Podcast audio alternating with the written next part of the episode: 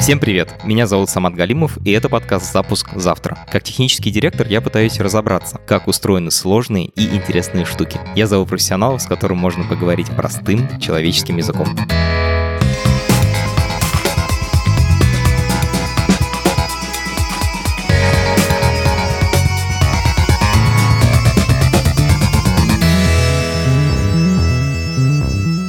Сегодня мы поговорим о Почте России. Почта России у многих ассоциируется с бесконечными очередями и потерянными посылками.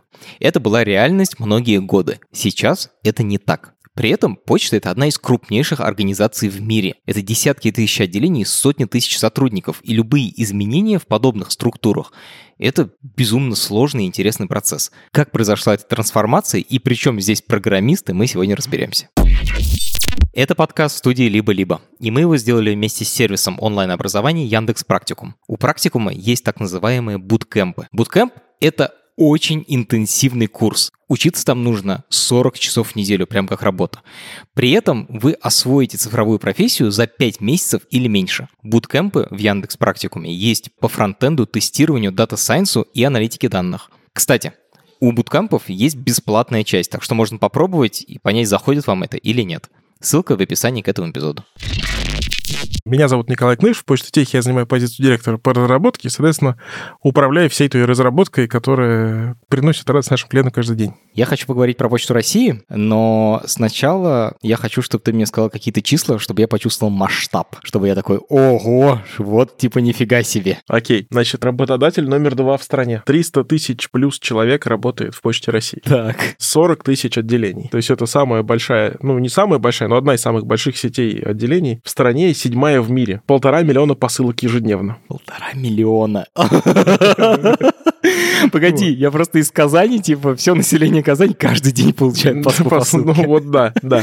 Это масштаб. Ну то есть и в этом смысле это, конечно, вызов э, вот это все обрабатывать. Так, супер. Вторая страна, с которой я хочу сразу же начать, это мемы, когда люди издевались над тормознутостью и низким качеством работы Почты России. Можешь вот вернуться в это прошлое и рассказать, какие объективные проблемы были у Почты России раньше? Когда я пришел работать в почту, а это случилось там чуть больше двух лет назад, два с половиной года назад, я, значит, э, упорно пользовался услугами всяких разных транспортных, логистических компаний, каких угодно, USPS, UPS, whatnot, you name it, лишь бы, значит, это не почта. И я себя заставлял, я говорю, ну я же теперь в почте работаю, надо, значит, попробовать. И я себя заставлял, я заказывал с Алиэкспресса целую кучу посылочек, и, значит, пришел в отделение забрать. Пришел, забрал за три минуты, думаю, как так? Наверное, просто сегодня, типа, четверг вечер, никому не надо, поэтому я вот так без очереди получил. И вот мне надо было 20 или 30 раз ходить в отделение, чтобы перестать этого бояться.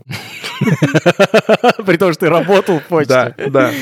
И это, в общем, большое тяжелое наследие, с которым мы живем, и наследие по понятным причинам. Если смотреть исторически, на что такое Почта России, очень долго почта была в ГУПом. Это Федеральное государственное унитарное предприятие. То есть это очень-очень-очень-очень-очень регламентированная структура. Мне кажется, основная это боль, которая была, из которой столкнулась почта тогда, когда решила меняться. Это как раз очень большое количество регламентов, и не было коммерческого склада в голове, как я это понимаю. В целом не было цели что-то поставить на коммерческий рельс. А, и вот эта вся дорога, как это в дюнах, в сторону клиента, она тяжелая. То есть первый этап этой трансформации — это Почта России стала акционерным обществом. Потом, когда мы стали АО и смогли как-то независимо что-то думать, думать про коммерцию, про зарабатывание денег, естественно, мы там повернулись в сторону клиента. И это еще там вторая трансформация. То есть долгий-долгий, на самом деле, путь. Когда Почта России вообще начала меняться? Пять лет назад все это началось, по-моему, порядка пяти. То есть вот мы первый шаг, мы ушли из состояния мы в ГУП в состояние мы акционерное общество. Акционерное общество, которое работает на открытом рынке, конкурентном, и, собственно, вот это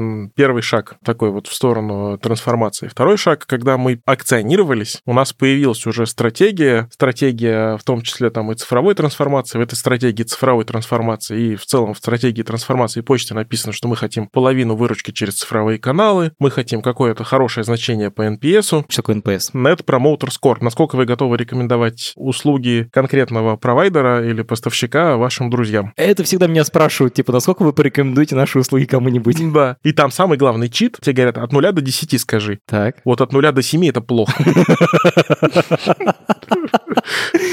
Хорошо, это последние три.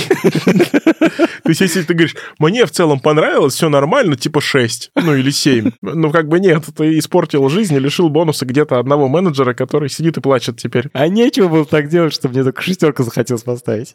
Такая шкала. То есть ты должен быть восхитителен в этой оценке. Соответственно, это началось года два назад. Движение. И вот за два года мы пришли и с точки зрения там изменений и IT-системы, орг-модели и так далее. Давай вернемся вот в прошлое. Два года назад или три года назад и представим, что я хочу отправить посылку другу из Казани во Владивосток. С чем я столкнусь, как будет выглядеть мой путь и путь моей посылки. Как будет выглядеть твой путь? Ты придешь в отделение. В отделении не будет электронной очереди. Ты, значит, э, среди таких же, как ты, страждущих, будешь стоять в этой очереди со всеми спецэффектами, которые, значит, э, происходят среди людей, которые больше трех чего-то ждут. Ну, мне только спросить, а я, типа, там, ветеран, ну, ну и так далее, да? Дальше ваше коллективное бессознательное выльется ненавистью на того человека, который вас эту посылку должен забрать. Человек, который эту посылку забирает, тоже будет не в восторге от того, что с вами предстоит общаться. Соответственно, вы все вместе дружно, ну, достояв, или ты, достояв до своей очереди, значит, отдашь эту посылку, там заполнишь какие-то бумажки руками. Вот эта карточка тогда была такая желтого цвета, Помню, вот, помню, которую да. надо было заполнять. А, Заплатишь рублями наличными, покажешь паспорт обязательно, Мгм. и пойдешь домой с полным спектром эмоций от пребывания в очереди и общения со всеми этими прекрасными людьми. Дальше твоя посылка поедет в там один из немногих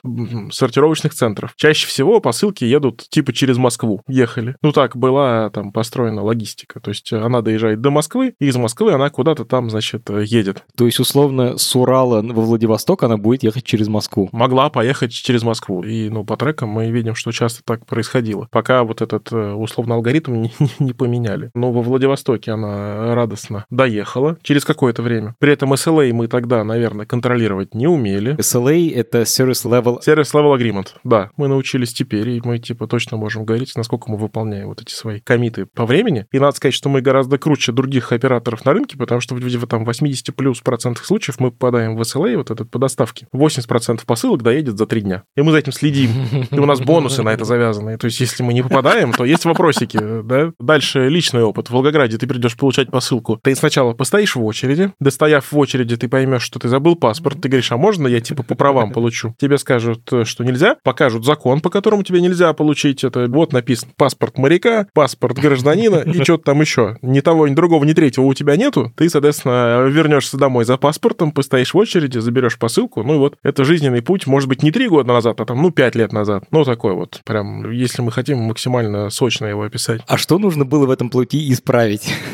Кроме ответа «все». Если мы берем слово «все» и начинаем его декомпозировать, когда мы говорим про то, как строится клиентский опыт, у тебя есть какие-то ключевые точки взаимодействия с системой, в которых ты формируешь максимальное, значит, представление о том, насколько тебе вообще хочется в дальнейшем это взаимодействие продолжать. Например, когда ты отдаешь посылку или получаешь. Или получаешь посылку, да. Вот у тебя два момента истины, там, или три. Ты сначала ее отдал, и вот этот контакт — это первый момент истины, как ты ее отдаешь. Потом э, трекинг, и когда ты понимаешь, типа, где она, или не понимаешь, или ты просто сидишь и ждешь год, два, восемь, «А, дошла. Ну вот, это второй момент истины, то есть прозрачность для тебя, как для отправителя, там, для получателя. Третий — это как ты ее забираешь. Вот три точки контакта, которые надо поправить. И в этих трех точках контакта радостно помогает как раз IT это поправить. С чего вы начали эти изменения? Начали со стратегии. Нарисовали себе, значит, стратегию. В стратегии было сказано, что, а, мы хотим 50% выручки получать через цифровые каналы, типа цифровая, значит, выручка 50%. Мы хотим NPS хороший. Когда мы говорим, что, окей, мы хотим цифровую выручку, как ее брать? Надо все точки контакта цифровизовать. То есть надо взять, сделать параллельно с физическим отделением, кому это нравится. Ну, может, для кого-то это социализация, пойти на почту и там пообщаться. Ну, Да-да-да-да. класс, прекрасно. А я, условно, айтишник зануда, я очень хочу в телефоне все натыкать, и чтобы за меня случилась магия. Ну и вот начинают появляться фичи, условно, отправка по номеру телефона. Вот сейчас давай еще раз тот же самый путь, только сегодня. Значит, сегодня я могу взять и устроить отправку по номеру телефона. Я могу забить телефон человека, этот человек, если есть в почте ID, ну, например, вот в этой нашей огромной системе, а он там, скорее всего, есть, потому что там все есть, то, соответственно, мне даже не надо писать ни адрес, никому, ничего, никуда. Просто я забил вот твой номер телефона, Так. и мы, значит, знаем, что типа, ага, вот Самат Уже получал посылку по такому адресу. уже получал там, да, условно, в Казани. Мгм. И я, собственно, просто забив номер телефона и сказав, в какое отделение я ее принесу, в целом все, получаю на нее там ШПИ, наклеечку, наклеиваю на нее наклеечку, прихожу там и, условно, я ее оплатил с телефона, прихожу и просто оставляю. Я могу в телефоне записаться в конкретное отделение на конкретное время, ну, типа, вот я в 15.15 в окно номер один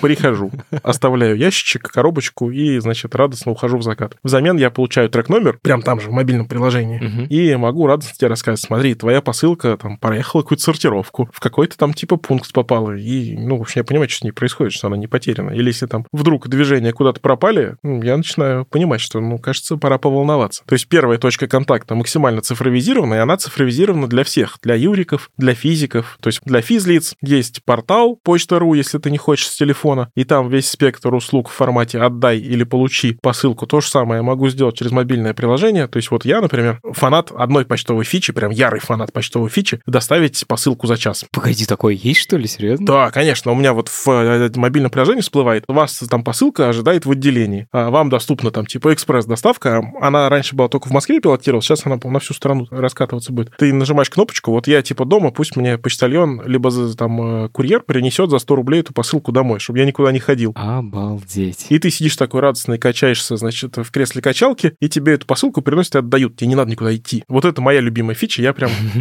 ее обожаю всей душой и, значит, массово эксплуатирую. Как физик я могу отправлять и получать все через цифровые каналы, у меня есть этот инструментарий теперь. Как Юрик не крупный, я могу пойти там в ЛК Юрлиц, и там все прибамбасы. Я могу сразу палет целый отправить. То есть я могу сформировать там сразу 100 посылок, назвать это там типа партионный прием, оно уедет. Могу, соответственно, там же все это отслеживать, э, понимать, что куда уехал, что не уехал. Там же все документы, все-все-все. Типа там же я договор заключил. Потому что, ну, есть спецэффекты с заключением договоров. Раньше это можно было, ну, типа месяца два потратить. На то, чтобы заключить договор как мелкий предприниматель с почтой. Ну да, то есть вот анбординг в почте образца давным-давно versus now, а анбординг был э, прям жесткий. То есть ты приходил с бумагами, эти бумаги кто-то брали, кто-то куда-то их там рассматривал, тебе что-то там отвечают. А теперь у нас просто, типа, ты пошел в личный кабинет э, юридического лица, говоришь, а я, ребят, юридическое лицо, вот давайте, что-то там прикрепил, и живешь и радуешься. С крупными юриками вообще есть отдельная песня, мы говорим, вот вам, ребята, опишка, а если вам не нравится, мы ее под вас докрутим, хотите, напишем для вас вашу опишку, вы ее сами в свою какую-нибудь warehouse management систему добавите, вы ее в свою ERP там систему добавите, в какую-то свою продажную систему добавите, и прямо оттуда в онлайне будете в нас посылки генерить. Мы такой классный карьер, мы все это умеем. Дальше, значит, трекинг. С трекингом что? Во-первых, с точки зрения там инфраструктуры мы расширили количество сорт-центров, и они, ну вот, например, весь прошлый год мы открывали какие-то сорт-центры. Из свежего, которое я помню, в Новосибе открыли. Все равно это не просто, но вот из логистики условно узловой переходить в более связанную сеть. То есть мы сейчас говорим, что вот есть два узла, условно, Сибирь и Центральная Россия, и вот один поток в них. А дальше оно распадается такими этими, ну, на, на меньшие узлы. А, то есть не обязательно ходить чуть звездочкой через какие-то центры, можно ходить более напрямую. Конечно. И чтобы это сделать, надо, во-первых, чтобы все логистические системы это умели, сорт-машины это умели. И тут опять, значит, IT, что называется, comes in hand, и вещи, которые мы там гордимся в том числе, что мы написали свой собственный софт для сорт-машин. Ну, соответственно, вот и тут большие тоже куски. История с тем, как она ездит. История с прозрачностью, это трекинг. Ну, казалось бы, это же,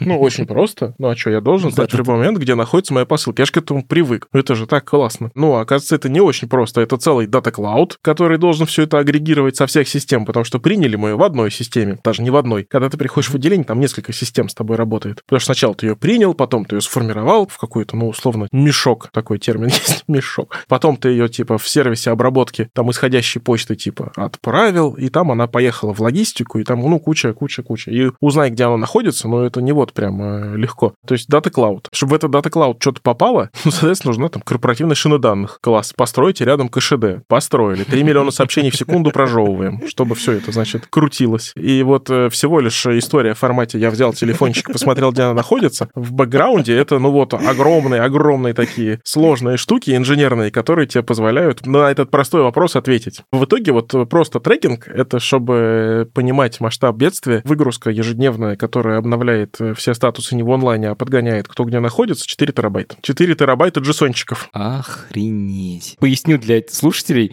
я просто когда готовился к этому эпизоду, подумал, да что за бред? Там же обычные текстовые данные. Скорее всего, все помещается на одном компьютере. А то, что ты сейчас описываешь 4 терабайта данных, это очень много. Это не помещается на один сервер. Даже на десяток серверов в масштабе там лет это перестает помещаться. Ну как, э, во-первых, у нас есть регуляторная история про то, сколько мы должны хранить, а во-вторых, ну, наша нужда операционная. Ну, то есть это же не просто ты принял посылку, и ты говоришь, вот посылка проехала через такие сорт-центры. На это же накручена куча операционного управления. Условно, вот в сети отделений управлять сетью в 40 тысяч, ну, отделений, в которой работает там 150 тысяч человек. Это условно мои бонусы, кому всем выплатить. У них же у всех есть бонусы там за качество обслуживания, за объем продаж и так далее, и так далее. Посчитай вот это, пожалуйста, все, да, как ты это посчитаешь? Оно же пропорционально тому, сколько ты, ну, грубо посылочек там, да, продал. Вот сколько надо на это отчетов построить? Довольно много, да. Критических отчетов я знаю 12. Так. Плюс есть же всякие спецэффекты с обработкой. Пересортировка. Или вот мне, например, из Америки как-то ехала посылка, там перепутали имя, фамилию, адрес, все написали с ошибками, только индекс они почему-то указали правильно, поэтому по индексу оно приехало в конкретное отделение, и дальше задача ребят идентифицировать из того, что там было написано, реального меня. Ну, и они смогли.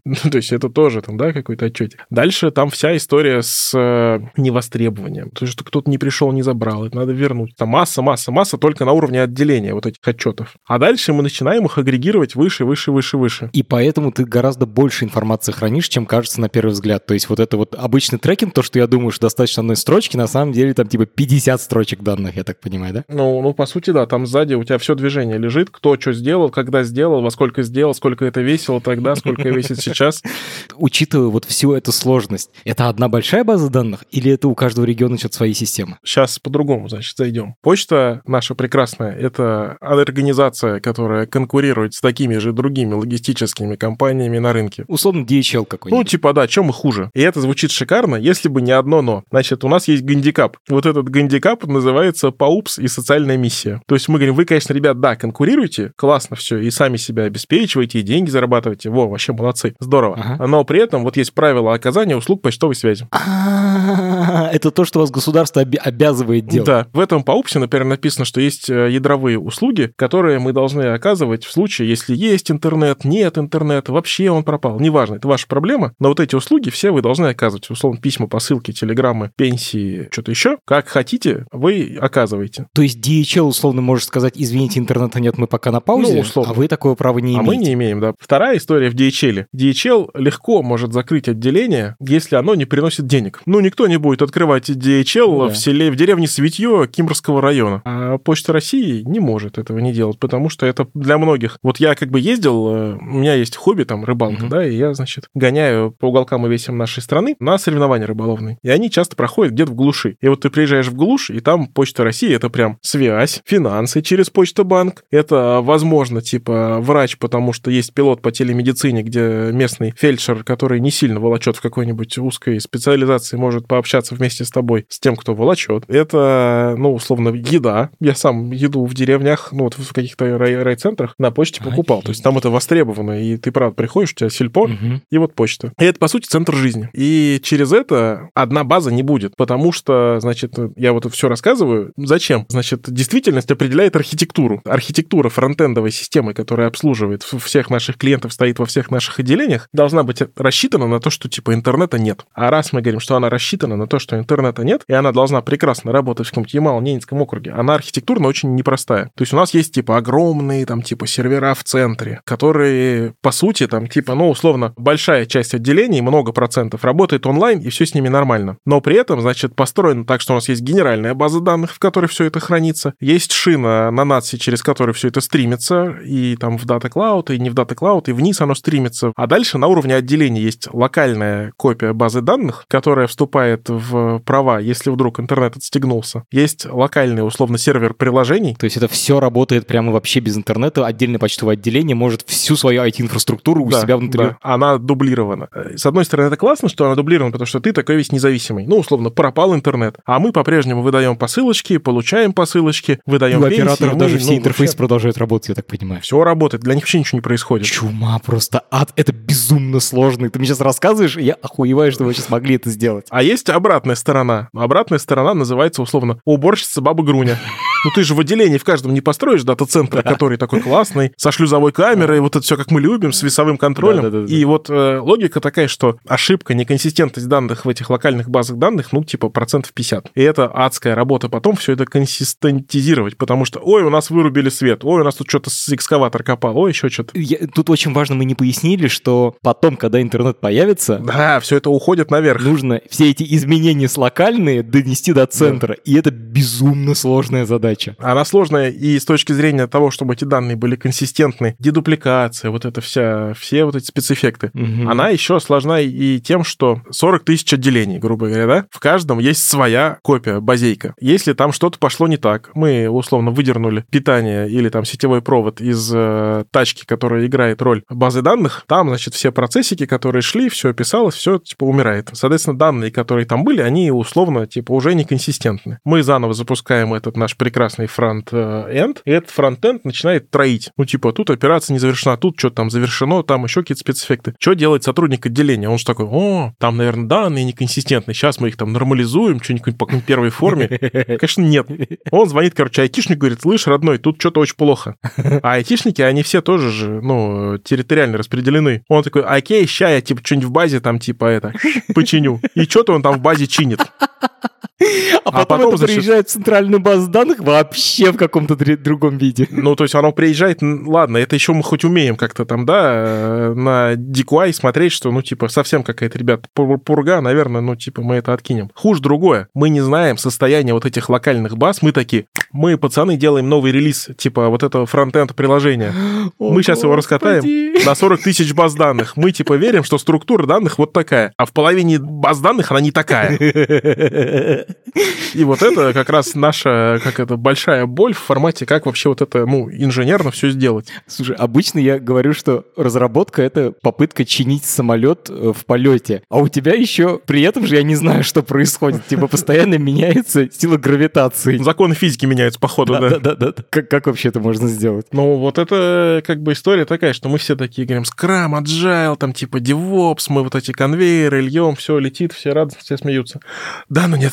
Ну, то есть вот тут чистая история с релизными циклами, которые там методично движутся. И то мы, надеюсь, это... Я вот сейчас не буду рассказывать, лучше меня в марте позовете, я расскажу, как мы новую архитектуру запихали туда, и она льется автоматом. Сейчас там очень много ручника. То есть сейчас раскатка релиза — это прям ну, творческая менеджерская работа, потому что, правда, на половине условно типа кейсов оно не встает без того, чтобы его не завести руками сервис-деска.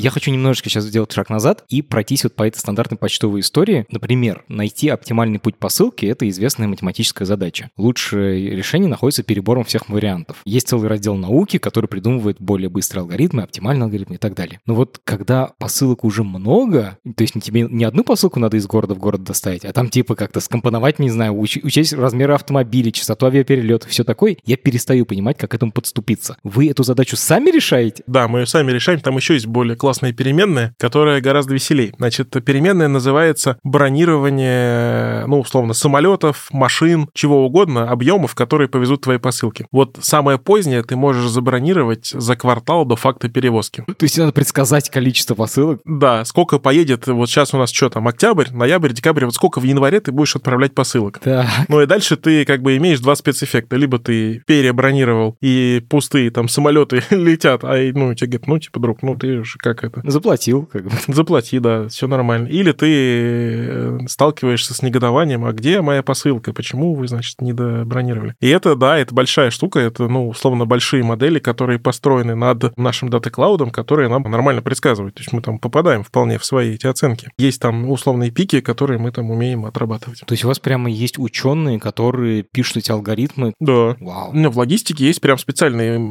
ребята, которые занимаются там условно типа машин-ленингом, deep machine learning, который, по сути, эти предсказания. Но все равно это все алгоритм. И это предсказание тоже алгоритм. Просто у тебя переменных миллион, и вес каждой переменной 10 минус 6. Все равно тебе это надо, по сути, в мат-модель собрать, потому что любой машин ленинг это всегда мат-модель. Это как раз мне более-менее понятно, то, что мы смотрим с прошлые посылки и предсказываем будущие посылки. А я про то, что вот тебе нужно оптимальным образом придумать путь посылочки из, из одного города в другой, учитывая, что у тебя там разные способы передвижения и все такое. Вот этот это какой-то прям большой был алгоритм с буквы А, или это какой-то набор, не знаю, маленьких лайфхаков, как это решается? Это скорее тут вот этот PDCA-цикл работает прекрасно. Что это такое? Ну, это вот из-за всех трансформаций, типа план, do, или что там, план, do, access. Complete access? Да, вот. То есть логика такая, что, типа, у нас есть какой-то алгоритм, который уже работает. Сказать, что мы возьмем его сейчас, выключим и завтра включим новый, ну, это как бы, наверное, суицид. Может, он поедет, а может, он не поедет, а это все перепрограммировать. Поэтому мы нажим, ну, набираем какой-то набор шорткат. А вот тут можно улучшить, а вот тут сорт-центр появился, а вот это не оптимально. Вот тут не догружено, тут перегружено. И мы потихоньку его твикаем. И вот, условно, мы же знаем, что ядро Яндекса поисковое, это сколько? Полтора терабайта C++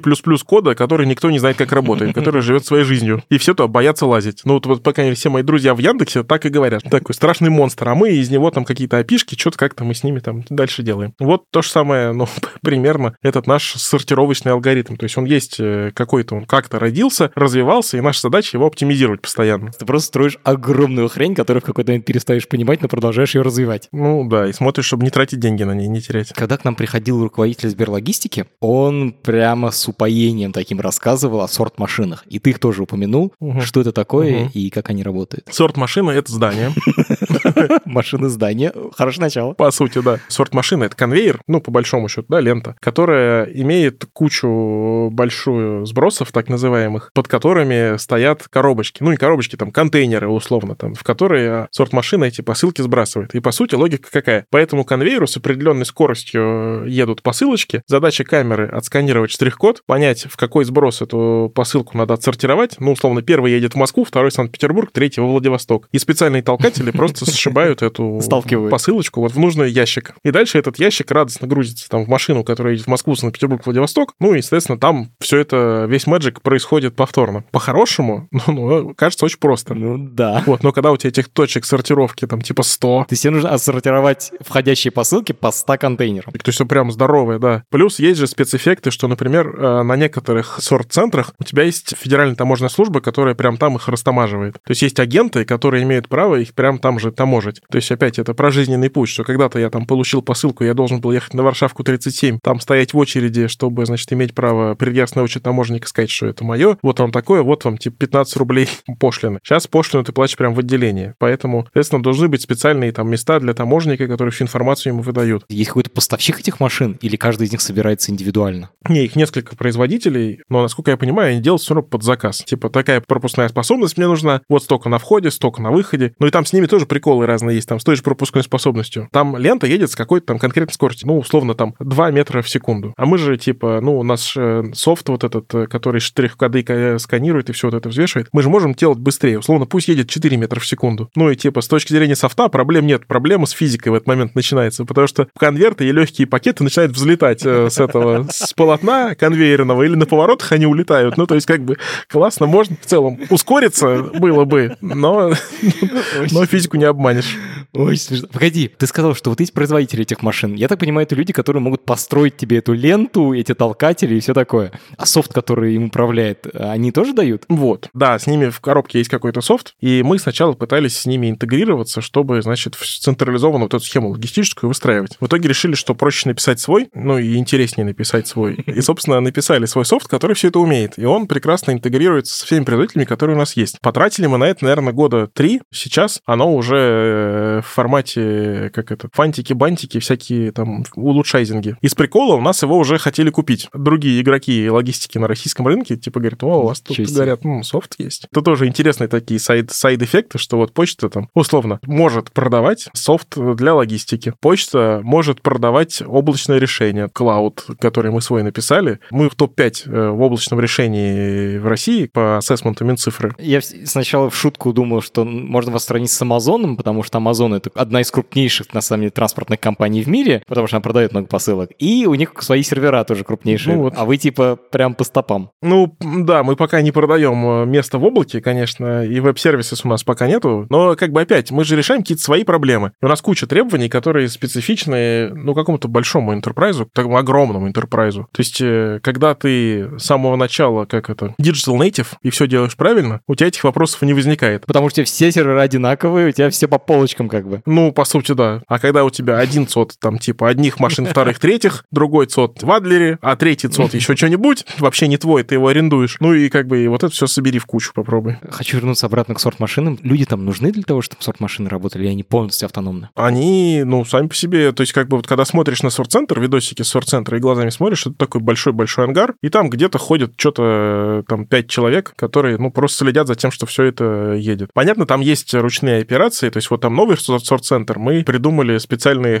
хоботы, не хоботы, которые прям в грузовик заезжают, и типа, чтобы вот э, разгрузку там, например, ускорить. Не, не ходить куда-то далеко там, да, и носить, а прям вот там и все там практически поело. Очень круто. Там же есть какие-то всякие эксперименты с манипуляторами, которые должны сами все это там, типа, брать, перекладывать. А это как раз то, что Amazon рекламирует, что у них есть роботы, которые умеют класть посылки. Ну, у нас тоже есть. Мы сейчас сделали пилотное отделение, потестировали, которое вообще бесчеловечное, в смысле, не в смысле отношения к людям, а в смысле наличия людей. Там все промышленными манипуляторами раскладывается, отдается, передается. То есть мы вот ради интереса смотрим тоже, насколько это вообще полезно. И в целом таких приколов очень много. То есть там те же роверы яндексовские, да, это тоже кусок логистики, который мы тоже там тестируем. Ездят, возят посылки в Москве, Питере. Ну, тоже, типа, интересно. У меня еще был вопрос про почерк, потому что вот я понимаю то, что большинство посылок разбираются автоматически с помощью методов машинного зрения, типа ты разбираешь текст. А если машина не может разобрать почерк, что там дальше происходит? А не надо, не надо. Там же как бы мы же это решили на входе через отправку по номеру телефона. То есть за счет того, что ты, по сути, создаешь большую часть,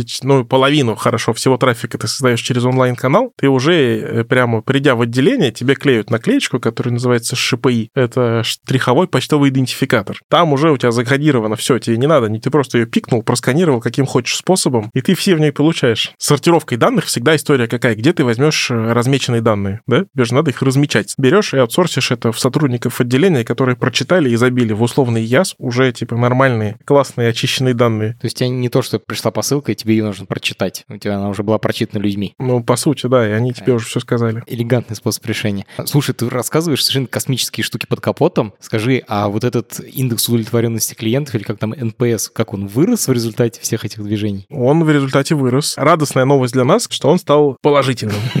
То есть большинство людей нажимает больше семерки. Да, да. И это, ну, как бы классно. Он со всю историю почты, которая там в 1800 каком-то там году начинается, в прошлом году он впервые стал положительным. И для кого-то это, ну, типа, подумаешь, а у нас NPS 70. Скажут нам какие-нибудь супер, там, типа, digital native бизнесы, которые выросли из маленького стартапчика и не имеют всей легаси истории. А когда ты говоришь, что это, типа, 40 тысяч отделений и 300 тысяч человек, которые начали работать по-другому, угу. это, ну, масштаб иной. Еще про логистику. Это вот мы сейчас пока внутри страны. А когда посылка уходит за границу или, наоборот, из-за границы приходит, там что-нибудь меняется? Там меняется чего? Мы же член Международного почтового союза. Сейчас поменялась история, с, например, с декларацией. Раньше декларация была бумажная, и вот эта вся история с растаможкой была непростая. Сейчас есть такой термин ITMAT, это вот эта международная цифровая декларация. Mm. Ты сразу, когда отправляешь посылочку в личном кабинете или где-то, или когда получаешь посылочку, тот, кто тебе ее отправил, в личном кабинете говорит, что там, сколько, и ссылки на, условно, на, если ты в интернет-магазине купил, и сразу тебе все это таможит с автоматом. Ну, то есть там тоже на уровне там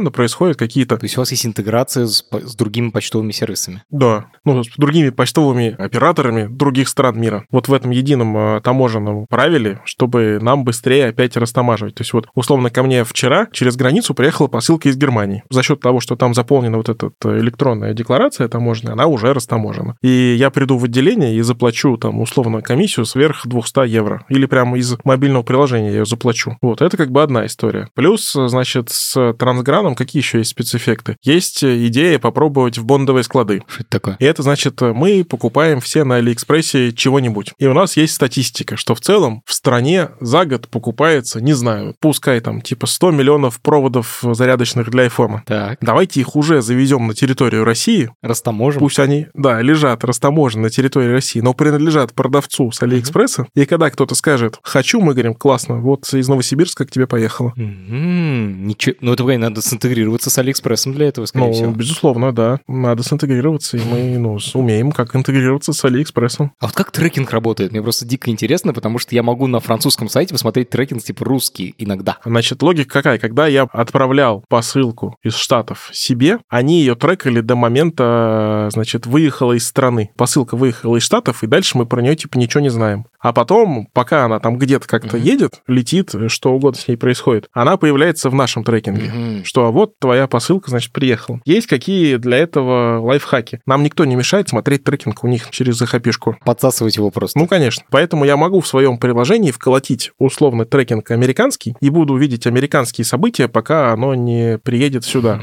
Прикольно.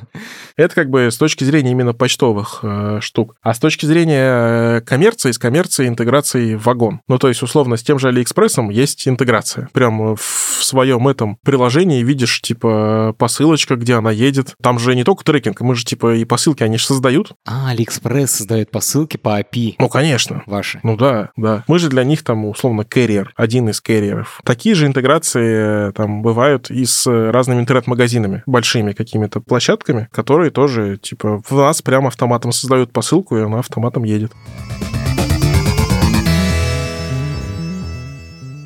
Вот ты построил там супер-пупер IT-систему, но внедрение всегда требует обучения людей на местах. И ты сказал, что у вас в одних отделениях работает то ли 130, то ли 150 тысяч людей. Ну, порядок, да. Как вы ее внедряли? Мне просто даже страшно представить. Это же типа образовательный проект довольно большой. Да, значит, сейчас э, вот у нас идет как раз история с тем, что мы эту фронтенд-систему меняем на новую. И это, ну, правда, самый здоровый проект такого сорта в стране. И у нас есть понятный всем трек, условно, там, потестировать, сделать, какой-нибудь ЮАТ провести, да, вот это вот все заказчикам. А целые отдельные треки — это правда раскатка, это правда обучение. Значит, обучение — это целый корпоративный университет, который готовит обучающие материалы. Первая история — это типа ролики, то есть прям пишем, ребята, чтобы создать, регистрируем почтовое отправление, заходим на эту вкладку, нажимаем вот эту кнопку. И это такие подробные там видеомануалы и, и любые другие мануалы, которые мы, значит, рассылаем людям. Смотрите. Дальше есть история с тем, что по УФПС, а это вот управление управления Федеральной почтовой связи, ну, условно, по региональным каким-то узлам, мы там устраиваем фактически зумы и говорим, ребята, вот смотрите, вот софт, вот он работает вот так, давайте мы вам покажем, вы, значит, посмотрите, подумайте, как это работает, позадавайте вопросы. В суперсложных историях есть учебные классы, когда можно прям делегировать людей в этот учебный класс, mm-hmm. они придут, посмотрят новую версию софта,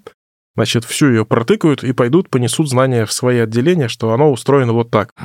Была какая-нибудь история, когда происходил простой из-за внедрения нового интерфейса? Да, скорее там не в простое вопрос, а во всплеске обращений, когда много-много людей звонит, говорит, а где кнопка?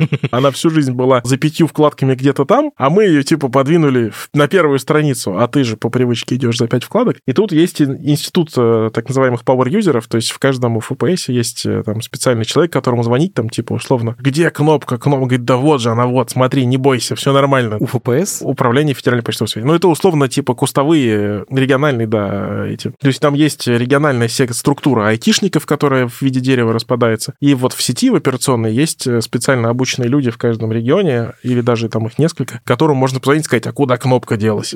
Вот. Ну и просто масштаб бедствия, чтобы понимать, всплеск информационных обращений где-то типа после релиза порядка 50 тысяч вот таких запросов. 50 тысяч в день в первый, да, в час релиза. Типа, а что?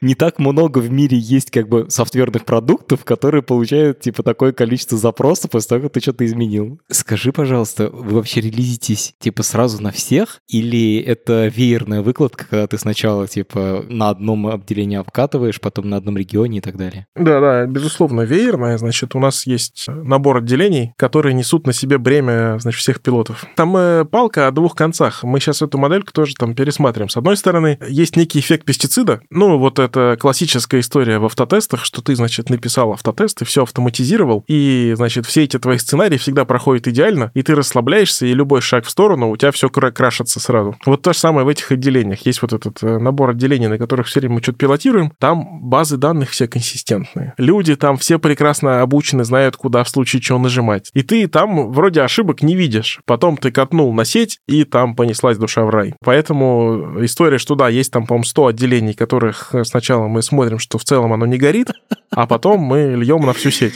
Господи, 100 организаций, в которые надо внедрить новый софт, и это только, только проверка, это типа бета-тест. Ну, типа, не страшно, да, на 100 не страшно. Вот сейчас, когда мы новый, э, по сути, совершенно фронт катаем, мы принципиально отказались от 100 обученных, и у нас модель, что мы, типа, сначала выбираем. Первая история — это 20, это прям пилот, чтобы понять, что он живо и дышит, и там 1, 5, 20. Ну, то есть такие шаги. Что сначала на одном отделении смотрим, что в целом все работает, потом там на 5 смотрим чуть шире статистику, на 20 эту статистику собираем. А исходно сначала первые там 5 отделений, они в Москве и в Питере, там, где есть офисы, чтобы можно было прийти и руками помочь сразу. А дальше, что называется, follow the sun, вот эта моделька, мы же, по сути, во всех этих, там, или в 12-часовых поясах живем, нам надо натренить всю поддержку во всей России, которая, собственно, будет знать, что вот это новый фронт, такие в нем ошибки, вот так звонить, вот так эскалировать, вот это не страшно, вот это страшно. Так, следующий вопрос, насколько вообще много защиты от ошибки оператора? Потому что я вот могу представить, что на 150 тысяч сотрудников точно есть люди, которые нажимают не туда. Много.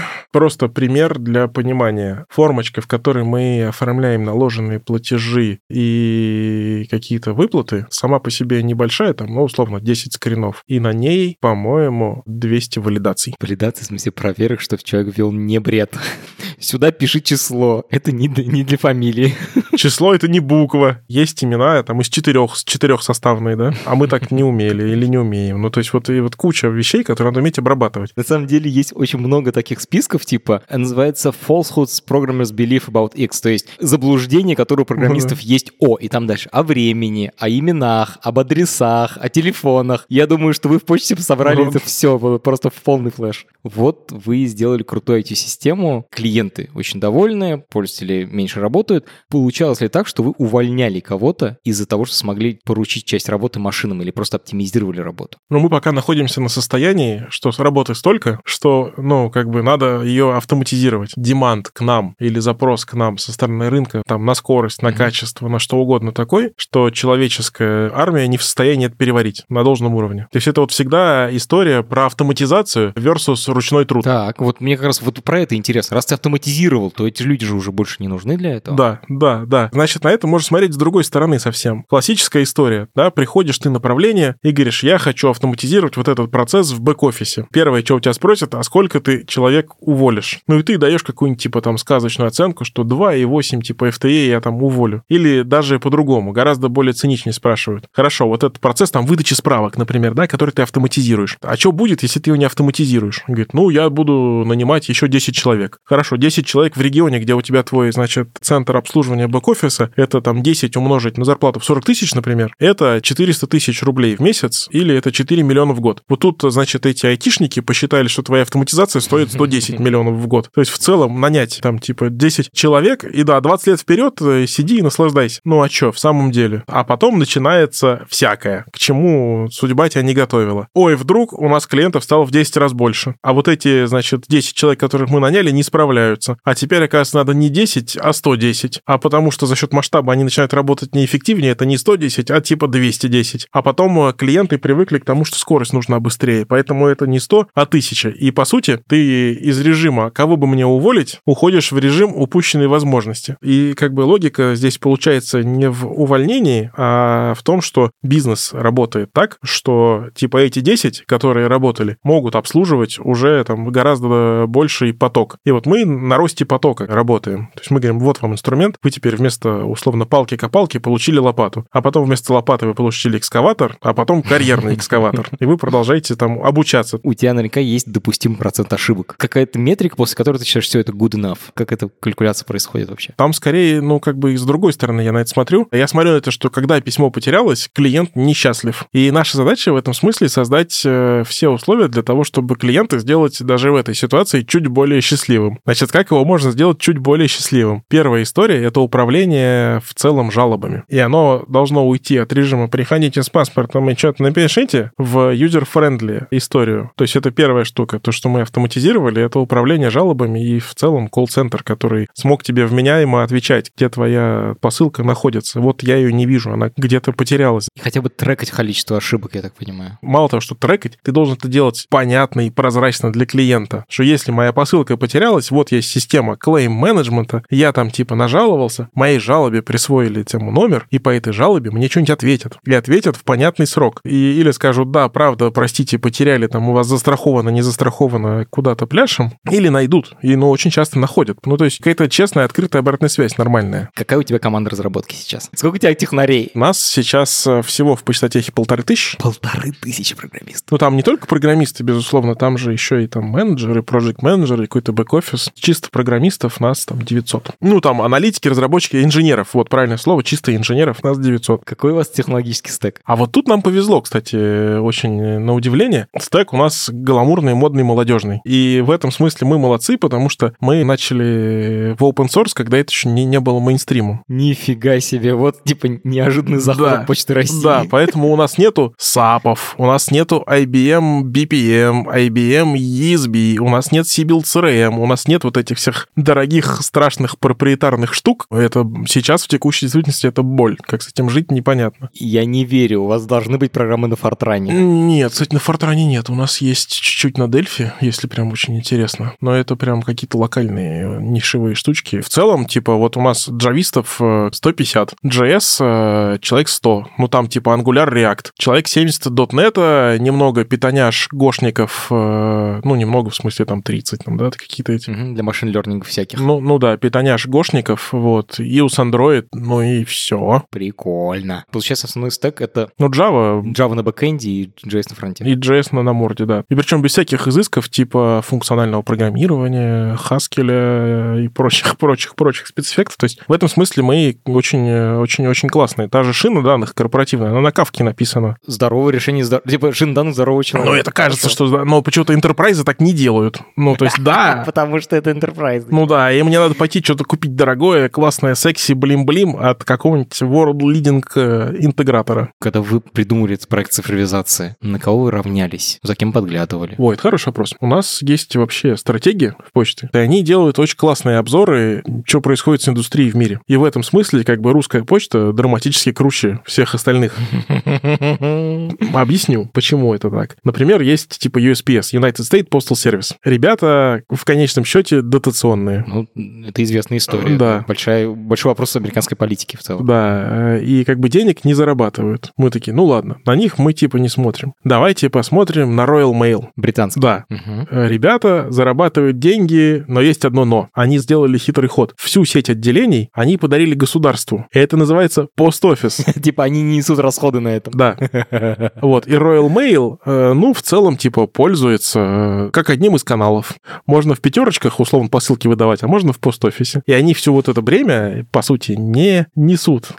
Какой-то хитрый ход, какой-то не совсем честный, мне кажется. Ну вот, да, э, типа, вот расходы, пожалуйста, там э, правительство, а, а мы, ну тут мы классные, мы зарабатываем. И мы, как бы, как, как Почта России, мы зарабатываем, при том, что у нас есть отделение, которое мы не можем закрывать, потому что закрыть отделение, это, ну, чуть ли не на уровне правительства решается, да, то есть там нельзя закрывать отделение по понятным причинам, потому что у нас social mission, потому что люди там на нас как бы опираются. Но при этом мы должны все это сами фандить, то есть мы должны на это все зарабатывать. И в этом смысле мы драматически круче. И когда вот мы смотрели, на кого бы нам ориентироваться, по сути, ну, у нас есть вот история с тем, что, ну, есть лайфхаки там, здесь и тут. Вдохновление, вдохновение, там, типа, Amazon. Вот классные ребята. Ну, типа, монетизируют логистику, причем драматически. Там, что там, магазин книг был исходно, да, а, а вот что выросло. У них своя собственная авиакомпания, конечно, не одна уже. Ну, у нас тоже есть свои собственные самолеты. По-моему, два. Два самолета, которые принадлежат Почте России. В какой стране самая цифровая, самая продвинутая почта? В России, получается. Как это ни странно. И я, я как бы пользовался лично почтами в Англии, в Америке, в Австрии. Здрасте, в России лучше. Окей, какие проблемы осталось решить? О, Чем вы вообще сейчас заняты? мы заняты исполнением стратегии. У нас же есть амбиции 50% там цифровой выручки. А, еще не 50. Ну, то есть надо продолжать. Дальше история, что у нас есть амбиция в проценте, в доле рынка, которую мы хотим забрать. Мы ее не забрали, мы ее забираем. У кого забираете? Ну, слушай, у нас же конкурентов вагон. Как классических логистических, так и, значит, этих неологистов. Яндекс контролирует сколько процентов трафика российского. Любая теория платформ говорит о том, что сначала, типа, захвати трафик или придумай, как ты его где-то добудешь, а потом этот трафик придумай, как монетизировать. Ну, вот трафик у Яндекса уже есть. И эта вся история как раз про то, что нам надо соревноваться с ребятами, которые, типа, там, на три шага впереди нас с точки зрения цифровых фич. Да, и причем у них еще есть возможность типа вертикально интегрированные штуки делать, потому что вряд ли же ты будешь делать как бы веб-сервисы, ну, в смысле, или там Яндекс Такси, Яндекс Еду вряд ли ты будешь делать. Ну, ну, типа, да. Ну, мы их используем в гиперлокалке, например. О, то есть это еще в другую сторону сторону тоже работают. Конечно, да. Ну, то есть, как бы, зачем нам придумывать армию своих гиперлокальных курьеров, если она уже есть? Офигеть. То есть, погоди, вот эта доставка в течение часа, она делается с помощью курьеров Яндекса. У вас, типа, прямая интеграция с ними? Конечно, да. О, очень красиво. Да, он идет Очень в отделение, красиво. забирает, несет мне посылочку. Роверы, те же Яндекса, они же тоже, как бы, тоже с интеграцией. Этим тем управляет эти полторы тысячи человек из почты теха. Я имею в виду вот эти бизнес-процессы продумать и вот это все. Есть хед-офис еще же, условно, аппарат управления почты. Это, собственно, еще 3000 человек, которые как раз рулят сетью, рулят продуктами, рулят продажами, рулят всей этой нормативкой, как это должно работать. Но они для вас только бизнесовые заказчики, я так понимаю. И все технические задания вы спишете для себя сами. Ну, по сути, да. И вот как раз один из э, элементов этой нашей трансформации заключается в том, что мы выстраиваем почту вокруг почтовых продуктов, каналов и сервисов. Ну, то есть не вокруг орг какой-то модели, что я там отвечаю за все посылки, я за все письма. А мы говорим, что у нас есть вертикаль продуктовая. Это все то, что мы продаем клиенту за деньги на внешнем рынке. И там мы должны использовать все, соответственно, практики там product development а. То есть там типа условные там lean canvas ы, интервью, ниши, рынки, доступные, недоступные, вот это вот все. То есть мы должны правильно тестировать гипотезы, спрашивать у клиентов обратную связь и это вкручивать. Там другое типа история, это каналы. Они бывают цифровые, там онлайн и оффлайн каналы. Там тоже вся история про customer experience, про touching points, про moments of truth, она ну, применима. Давайте вот у нас орг, часть вот там вот орг иерархии мы перестроили, она как раз вокруг каналов построена, которые говорят, а типа вот вы там в продуктах навыдумывали что-то, а нам в канале типа это время обслуживания увеличивать на 5 минут. Ну не годится, пойдите перепридумайте. Ну так неправильно. Вот. А третья история это про сервисы, там та же логистика, это по сути сервис. Это то, что напрямую клиенту мы не продаем, но оно влияет на нашу эффективность внутри. То есть это, ну, условно, внутренний продукт. И это там кусок э, как раз этой истории про то, как по-новому начать пилить эти бизнес-процессы или придумать, что надо клиенту. Честно говоря, я, ну, я ожидал, что у вас там все, все очень классное после первого знакомства, но я не представлял себе, во-первых, объемы задач, а во-вторых, то, насколько круто вы все это сделали. Я сейчас слушаю и думаю, блин, я хочу там поработать. Это довольно необычное у меня чувство. Очень круто. Как это? Yes, via hiring. hr.почта.тех. Класс. Но все равно надо быть романтиком. Ну, то есть э, масштаб такой, что если ты не романтик, то тебе будет тяжело. Это подкаст студии «Либо-либо», и мы его сделали вместе с сервисом онлайн-образования Яндекс Практикум. Над подкастом работали редакторка Маша Агличева, продюсерка Настя Медведева, звукорежиссер Юрий Шустицкий. За джингл спасибо Алексею Зеленскому.